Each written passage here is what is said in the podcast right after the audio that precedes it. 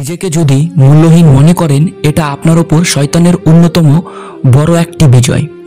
এই প্যাসেজ থেকে যে একটি জিনিস আমরা শিখতে পারি, কোরআনের এই আয়াতগুলো থেকে তা হলো, ইবলিস চায়নি মানুষ কোনোদিন মূল্যবান কিছু হিসাবে স্বীকৃতি পাক। তার সবচেয়ে বড় সফলতা, তার সবচেয়ে মহান সফলতাগুলোর একটি হলো, সে যদি আমাদের বোঝাতে সক্ষম হয় যে আসলেই আমাদের কোনো দাম নেই, সমূল্য তথা নিজেকে দাম দেওয়া, মানুষ হিসাবে নিজেকে সম্মান দেওয়া, আজকের দুনিয়ার অন্যতম একটি বড় সংকট। সমাজবিজ্ঞানের জগৎ, মনোবিজ্ঞানের জগৎ এবং সমগ্র দুনিয়ার পরিবারগুলো আজ এমন মানুষদের নিয়ে মহা সংকটে আছে যারা নিজে, নিজেরা নিজের মাঝে কোনো মূল্য খুঁজে পাচ্ছে না। একজন বৃদ্ধা বাসায় বসে বসে নিজেকে মূল্যহীন ভাবতে থাকে। তিনি ভাবেন ও আগে আমার একটা চাকরি ছিল, এখন অবসরে। কেউ আমার অভিমতের কোনো মূল্য দেয় না, আমার কোনো দাম দেয় না। সারাদিন আমি বাসায় বসে থাকি, আমার ছেলে চাকরি করে, আমার মেয়ে কলেজে পড়ে, আমি পুরোই মূল্যহীন। আমি এখন সবার বোঝা, আমার এখন মসজিদ আর বাসায় আসা যাওয়া ছাড়া আর কোনো কাজ নেই। নিজের ভেতরে এক ধরনের সমূল্যের অভাবে সব সময় আমার ভেতর কাজ করে। তার মাথায় এই চিন্তাগুলো সবসময় ঘুরপাক খেতে থাকে। মুখ ফুটে বলে না, এমনকি কখনো কখনো বলে ফেলে। অনেক সময় মুখ ফসকে বলে ফেলে। এভাবে সমূল্যের অভাব নিয়ে জীবনযাপন করে। একজন যুবক ছেলেও সমূল্যের অভাব নিয়ে জীবনযাপন করে, করতে পারে। সে বলে, আমার ভাই ভার্সিটি থেকে অনার্স, মাস্টার্স পাস করেছে। আমার চাচাতো ভাই বড় চাকরি করে। সবাই জীবনে উন্নতি করছে। অমুকে বিয়ে করেছে। আর আমাকে দেখো, আমার কিছুই নেই।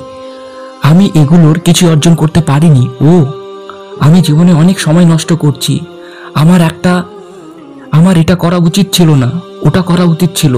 সবাই বলেছে, আমি জীবনে পরাজিত, আমি তো সত্যিই পরাজিত। ইবলিস কি চায়? ইবলিস চায় আশেপাশের মানুষজন আপনাকে এমন সব কথা বলুক, যার ফলে আপনার নিজেকে মূল্যহীন মনে হয়। আর ওই মানুষগুলো এমনকি বুঝেও না যে তারা এটা ইবলিসের চাকরি করছে। তারা এমনকি বুঝেও না।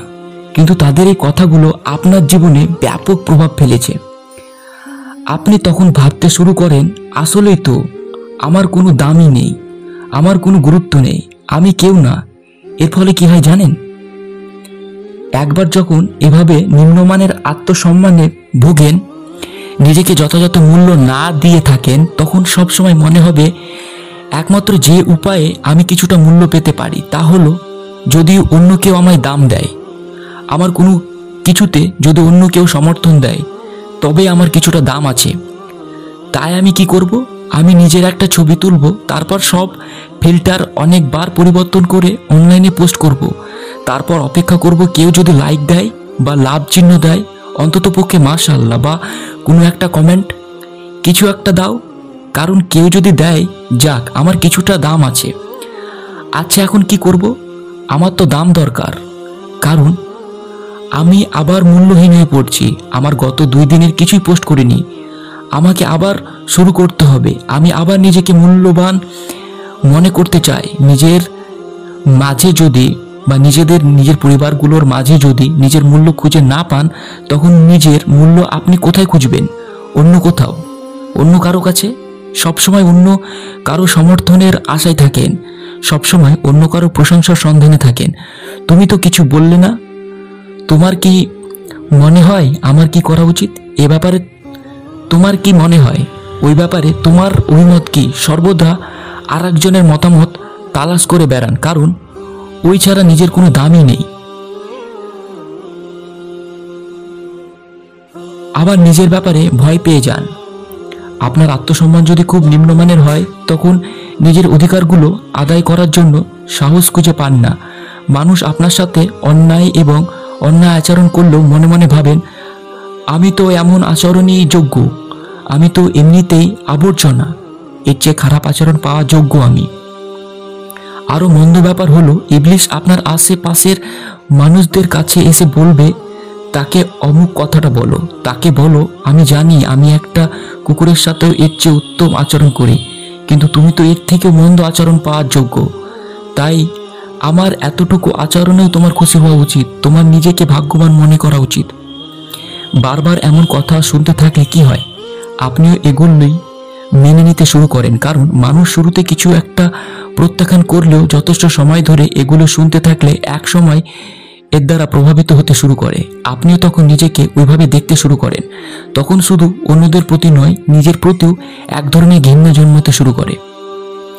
তখন নিজের প্রতি রাগ সবসময় এমনভাবে প্রকাশ পায়, আমার মত- মতামতের কোনো দাম নেই, সবার মতে দাম আছে। আমার কথার কোনো মূল্য নেই, সবার কথার মূল্য আছে। আমার উপস্থিতি একটি বোঝা স্বরূপ আমার কাউকে কিছু দেওয়ার নেই। নিজেকে নিয়ে যদি এভাবে ভাবতে শুরু করেন, তাহলে এটা আপনার উপর শয়তানের বিশাল এক বিজয়। কারণ শয়তান তখন বলে, আমি তো ঠিক এই কথাই বলেছিলাম। আমি তো ঠিক এটাই বলেছি সব সময়। মানুষ শুধুই কাদামাটি, কোথায় তার ভারসাম্য, কোথায় তার রুহু?